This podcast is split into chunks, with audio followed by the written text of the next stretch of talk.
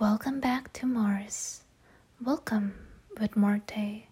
It's been a while since we last talked, and it's been a while since we last started.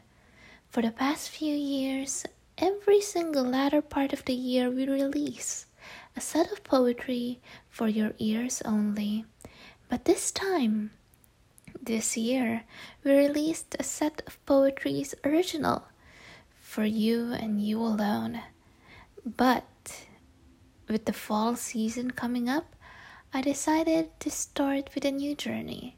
A journey that hopefully wouldn't end with just the end of the year. So, welcome to Bedtimes in Mars. Welcome to Mars. Welcome at night. And tonight, we're going to start with the classics. And hopefully, to the end of the year, we'll talk more about the classics. But for us to talk about it, we have to listen dutifully, lovingly, without any fear. Welcome to Mars. Are you ready? Starting this October, classic poems every night. See you then.